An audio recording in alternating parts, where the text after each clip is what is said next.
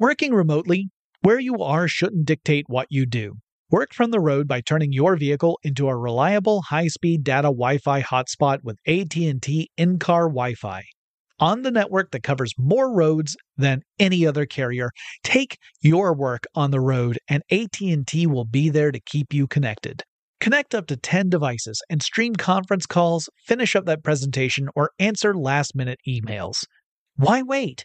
Go to att.com slash in-car Wi-Fi today for free trial eligibility. Based on independent third-party data, number of devices varies by manufacturer. Always pay careful attention to the road and don't drive distracted. Wi-Fi hotspot intended for passenger use only when vehicle is in operation. Compatible device and vehicle required. I'm Katya Adler, host of The Global Story. Over the last 25 years, I've covered conflicts in the Middle East, political and economic crises in Europe, drug cartels in Mexico. Now I'm covering the stories behind the news all over the world in conversation with those who break it. Join me Monday to Friday to find out what's happening, why, and what it all means. Follow the global story from the BBC wherever you listen to podcasts. When you think about the future, what kind of technology do you envision?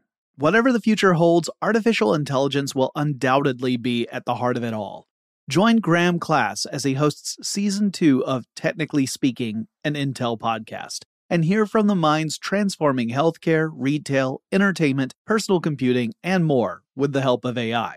Tune in every other Tuesday and explore the latest technology that's changing our world today and creating a more accessible tomorrow. Listen to Technically Speaking, an Intel podcast on the iHeartRadio app, Apple Podcasts, or wherever you get your podcasts.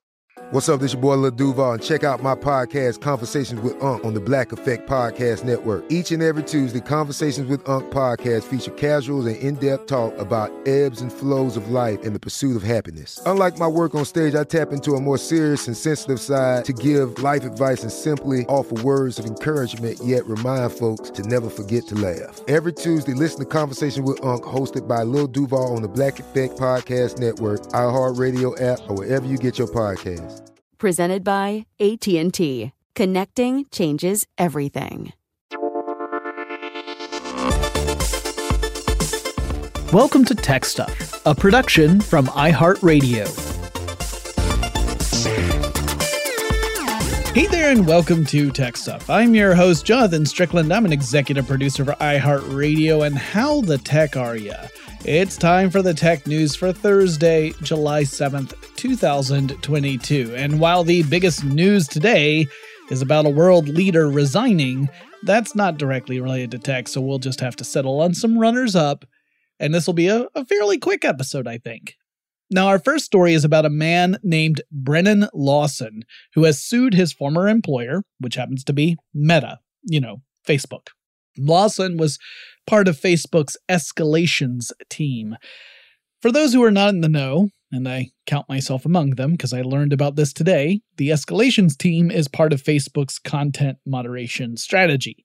Uh, the escalation team typically handles higher profile content moderation instances, such as when someone in a government position flags content on Facebook.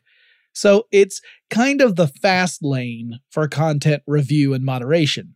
Anyway, Lawson claims that while he was working in that department, he saw that Facebook employees could retrieve information that users had deleted, such as messages that were sent between different users on Facebook Messenger. That actually contradicts Facebook's claims that once a user deletes content off the platform, Facebook subsequently wipes that content off its own servers. Lawson said that there were cases in which law enforcement would demand access to user information during investigations, for example, and that Facebook employees would regularly retrieve information, including the deleted stuff, and then review it before deciding what to pass on to law enforcement. Lawson objected to this practice, saying that Facebook was, you know, being disingenuous, was being dishonest with its users. Lawson claims he was subsequently fired in a retaliatory action, one that Facebook masked by saying that it was actually because Lawson had mishandled a situation in which he attempted to help his grandmother, who said her account had been hacked. According to Business Insider, Facebook said Lawson failed to fill out a field in an online form with his grandmother's email address. Now, I didn't realize that was such a terrible mistake that it would warrant termination. Anyway, if Lawson's claims are true, then I expect we'll see a lot more pressure applied to Facebook. Presumably, uh, this capability to look at deleted material wouldn't work if you were to enable end to end encryption in your Facebook Messenger app, uh, assuming that it really is true end to end encryption, because if it is, then no other parties besides the ones actually in the conversation should be able to see the contents of that conversation. So I guess this is really me saying that if you want your private messages to remain private, you should switch to end to end encryption because that's not on by default. We've got a couple of stories about law enforcement agencies and intelligence operations issuing warnings about hackers. And first up, it's all about China. The US FBI and the UK MI5 issued a joint statement warning the world about Chinese hackers and the country's increased online activity. The warning largely focused on two different kinds of threats. One involves attempts to interfere in political and democratic processes in various countries. Uh, the two agencies indicated that Chinese hackers had been actively attempting to disrupt elections in various countries, really in an effort to shape global politics uh, mostly in a way that benefits China, which is pretty, you know, that that's pretty obvious, I guess. The other big branch involves technological espionage, namely that Chinese hackers are attempting to steal technology and information, and that China poses as a huge threat to Western businesses. In fact, FBI Director Christopher Wray said that China's hacking department is, quote, bigger than that of every other major country combined, end quote. Representatives from China were quick to dismiss the claims, saying that they are untrue and it's an example of Western countries demonizing China. The FBI also issued another warning about hackers, this time regarding North Korean state sponsored hacking groups. This warning was about ransomware attacks. North Korean hackers have been targeting various healthcare institutions with these attacks, attempting to lock down computer network systems while demanding ransoms to return operations to the healthcare entities. Obviously, any disruption of a healthcare company's system is a crisis, which is why hackers target these organizations in the first place. It's very difficult to tell a hospital to be patient and to not pay off a ransom when patients' lives could potentially hang in the balance. The FBI stresses that paying a ransom is never a good idea. For one thing, there's never a guarantee that the hackers will actually return access to the locked off systems, so you could pay and still be locked out.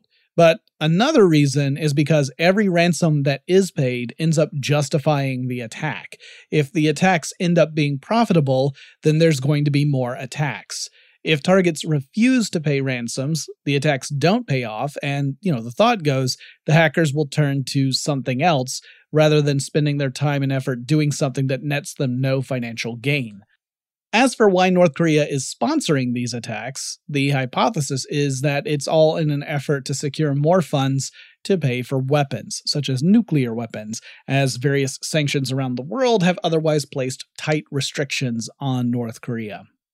One hacking story that we've talked about several times on Tech Stuff involves Apple devices. You might remember the Israeli company NSO Group, famous for creating a product called Pegasus. Pegasus is essentially an attack that can compromise an iOS device like an iPhone simply by sending this attack over iMessage. Uh, the target wouldn't even have to open the message for that attack to work, at least previously. So their phone would just become a surveillance device that was really under the control of the person who, who committed the attack. While Apple would subsequently patch out that particular vulnerability, the experience prompted the company to create a new feature called Lockdown Mode. Now, Lockdown Mode is meant for high profile iPhone users, people like politicians, journalists, political activists, that kind of thing the type of people who would frequently become the targets of this type of attack because you know NSO group sells this this tool to various country governments uh, many of which are, uh, let's say, they lean heavily authoritarian. And while the claim is that this tool is meant to help fight things like terrorism, the reality is this tool's been used to attack lots of different people, many of whom are not terrorists, but do pose uh, a, a threat to authoritarian regimes. So, lockdown mode turns off many of the iPhone's features in an effort to reduce the pathways that a hacker could take to compromise an iOS device. So, one such feature would be the preview function in iMessage you know this this function that would have activated an attack like pegasus. However there are also a ton of other features that lockdown mode disables including ones that most users would probably want to retain access to. Like you probably don't want to put your phone in lockdown mode if you're just a typical user. And again, Apple intends lockdown mode for those users who are more likely to be targeted by these kinds of attacks you know, like state sponsored attacks. Most of us don't warrant that kind of attention. Uh, the mode goes into a beta test this week, and from what I understand, it will be available to all iPhone users later this year. So while you might not have a need for this feature, it should be available to you if you would want to enable it. Just know that if you do enable it, you'll be eliminating a whole bunch of the selling points that Apple leans on when it's promoting the iPhone. Then again, if you are a high profile user, that trade off might not be such a bad deal. It's been a hot minute since I've mentioned Elon Musk in one of these episodes, and really it's just going to be a tangential thing here because this is more about how employees who are leaving Tesla are getting scooped up in other big tech companies. So Musk tweeted a few weeks ago that there were going to be cutbacks at Tesla. Then he kind of went back and forth about what that actually meant. And he also demanded that employees put in a full 40 hour work week at the office before even thinking about working remotely, which, you know, some folks interpreted as an attempt to encourage employees to resign rather than have to go through layoffs. Well, a report from Punks and Pinstripes, which describes itself as a quote, private network of transformation executives, end quote, has tracked some 450 former Tesla employees as they moved on and updated their LinkedIn profiles to indicate where they had gone to. So, according to those changes on LinkedIn, 90 former Tesla employees found work with rival electric vehicle companies Rivian and Lucid Motors. Uh, eight former Tesla employees listed their new employer as one of the more traditional auto manufacturing companies. That is, you know, a company that might make electric vehicles, but it's not exclusively in that business. So companies like Ford or General Motors. Other former Tesla folks moved to companies like Apple, Google, Meta, Microsoft, and Amazon, some of them going to an Amazon backed company called Zoox, Z O O X, which is an autonomous vehicle company. A few, 10 in fact, kept it in the family and moved on over to SpaceX, a different Elon Musk company. And this report is kind of interesting because a lot of news pieces have talked about how companies in the tech sector have largely initiated hiring freezes.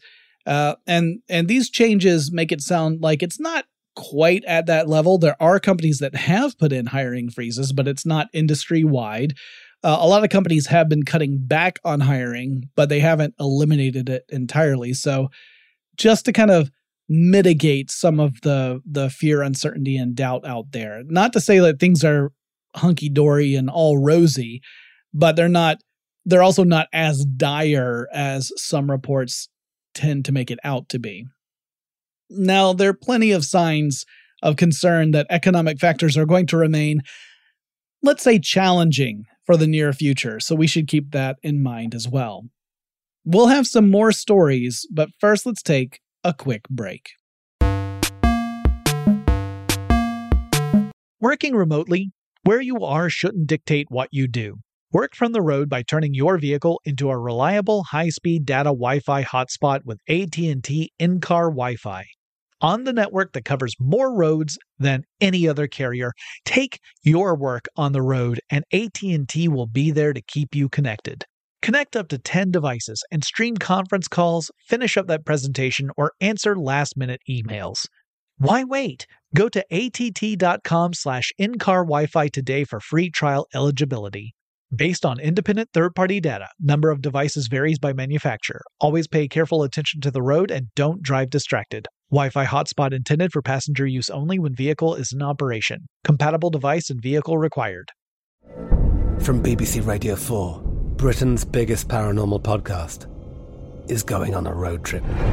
I thought in that moment, oh my God, we've summoned something from this board. This is Uncanny USA. He says, Somebody's in the house, and I screamed. Listen to Uncanny USA wherever you get your BBC podcasts, if you dare.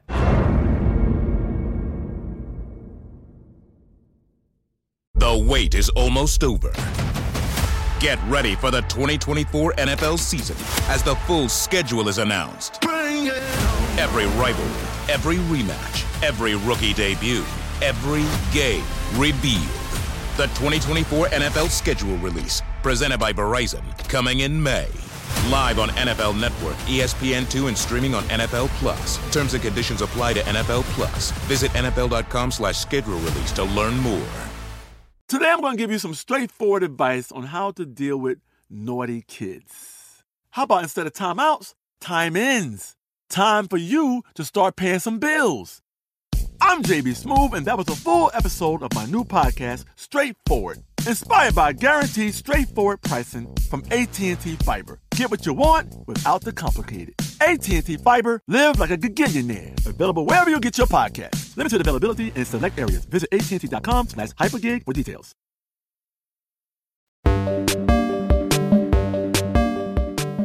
Before the break, we were talking electric vehicles. And speaking of EVs, Consumer Reports released a survey result that indicated that 28% of Americans who were surveyed say they would not buy an electric vehicle. And you might wonder, well, what's the reason? Why did they say that? And there are actually several different reasons that people cited. Uh, one is the concern about driving range, you know, how far you can go on a single charge in an electric vehicle. There's this continuing fear of becoming stranded like on a highway because your car ran out of juice. Uh, that fear really isn't an issue for most people under normal driving situations. Uh, electric vehicles have ranges well beyond what most commutes involve. So, like the average commute in the United States is between 30 and 40 miles round trip. And electric vehicles typically have a driving range of more than 200 miles, like 230 miles. Uh, a couple years ago, it was actually higher. It was like 250 miles on a single charge. So, assuming you were recharging your vehicle at home every day, you'd be fine to go to and from work, plus run all your errands and not have to worry about running out of battery. Road trips would be a different story, of course. But another big concern that people cited was the lack of charging stations, that there's not the infrastructure to support electric vehicles. And it is true that there are not nearly as many electric vehicle char- recharging stations, and they're not nearly as accessible as gas stations are. Like those outnumber electric vehicle charging stations by a huge factor. Uh, but another reason that people said they wouldn't buy an EV was because of the cost of electric vehicles, and they are pretty darn expensive. And that's even within the context of how all cars are pretty darn expensive right now. Consumer Reports indicates that a lack of education about electric vehicles is one of the reasons for this significant response. I mean, we're talking about more than a quarter of all those who were surveyed here. It appears that many of those surveyed didn't know about various economic incentives that can offset the price of electric vehicles, nor did they understand the driving range capability of these vehicles. So it could be that more education would mean future surveys would show very different results. More education is definitely needed if we want to see more states push for moving off of internal combustion engine vehicles in favor of electric vehicles.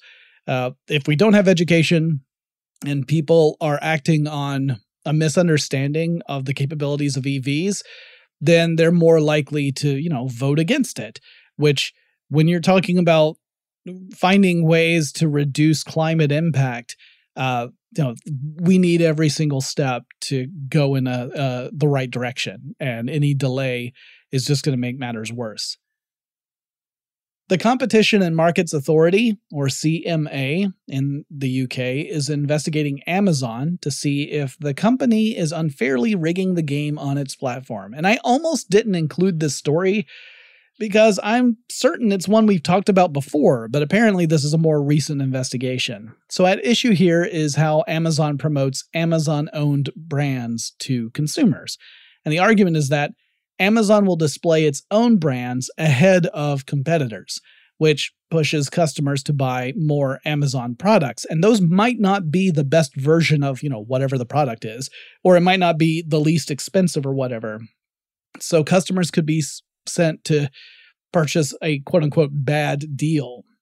And that Amazon is profiting uh, over its competitors eh, because it's not giving the competitors a fair shake for customers to even see the products.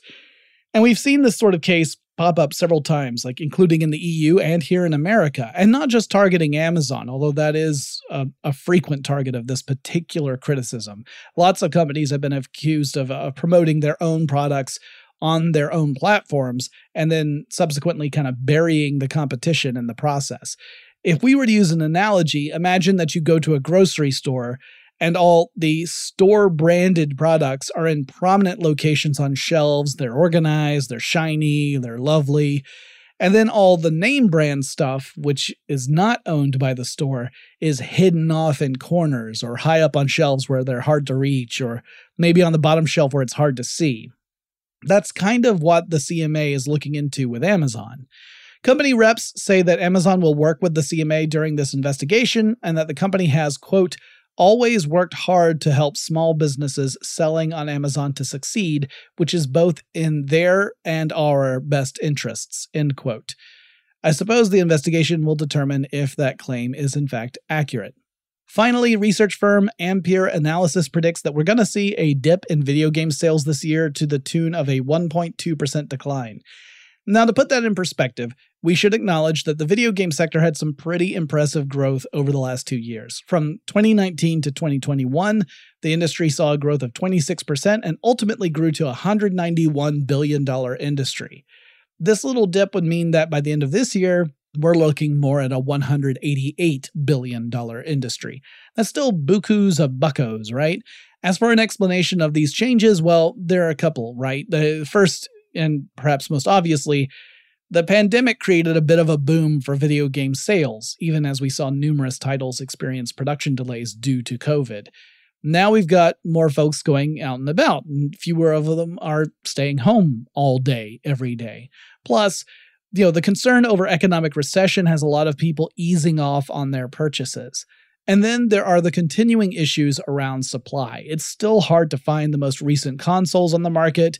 It's still hard to find like the top end video game cards, which are slowly becoming less scarce and less expensive, but they're still not widely available, nor are they back down to MSRP le- levels. So you could think of this dip as a type of market adjustment and not some sort of omen that the video game sector is in trouble as a whole. Though, you know, some companies like Activision Blizzard are still in the hot seat for multiple reasons, but that's another story. That's it for today's news on tech stuff. If you have suggestions for future topics, please reach out to me. You can do that in a couple of ways. One way is just on Twitter. Our handle is TechStuffHSW. The other way is to download the iHeartRadio app and navigate over to the Tech Stuff podcast page. There's a little microphone icon on that page. You can click on that, leave a voice message up to 30 seconds in length. If you would like us to use that in a future episode, you can let us know within that message because I'm all about opt in, not opt out. And uh, yeah, that that's that's a couple different ways to get in touch with me. Uh, as for all of you, I hope you're all well. I am slowly getting back to where I was pre-COVID. So I keep hoping that the next time I record, I'll be back to pre-COVID levels of Jonathan. Not quite there yet, but getting there. And I'll talk to you again really soon.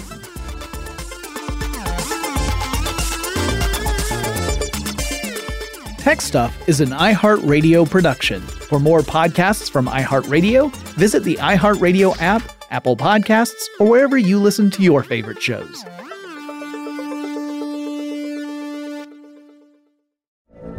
From BBC Radio 4, Britain's biggest paranormal podcast is going on a road trip. I thought in that moment, oh my God, we've summoned something from this board. This is Uncanny USA. He says, Somebody's in the house, and I screamed. Listen to Uncanny USA wherever you get your BBC podcasts, if you dare.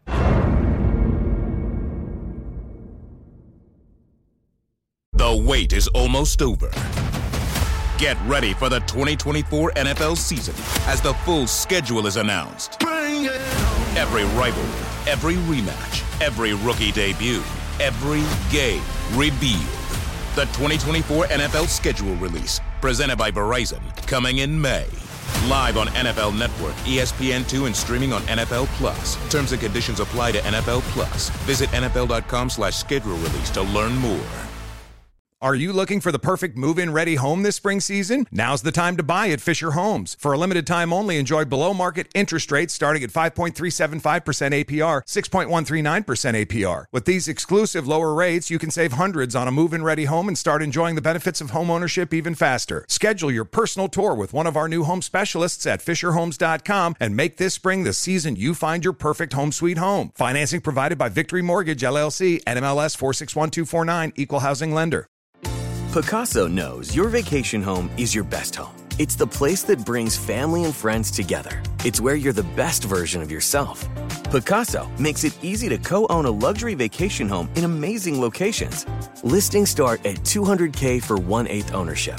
Pacaso does all the work for you luxury furnishings, maintenance, billing, scheduling, and more. And you can resell on Pacaso's marketplace anytime, historically for a 10% gain. Visit Picasso to see thousands of listings. That's P A C A S O dot com.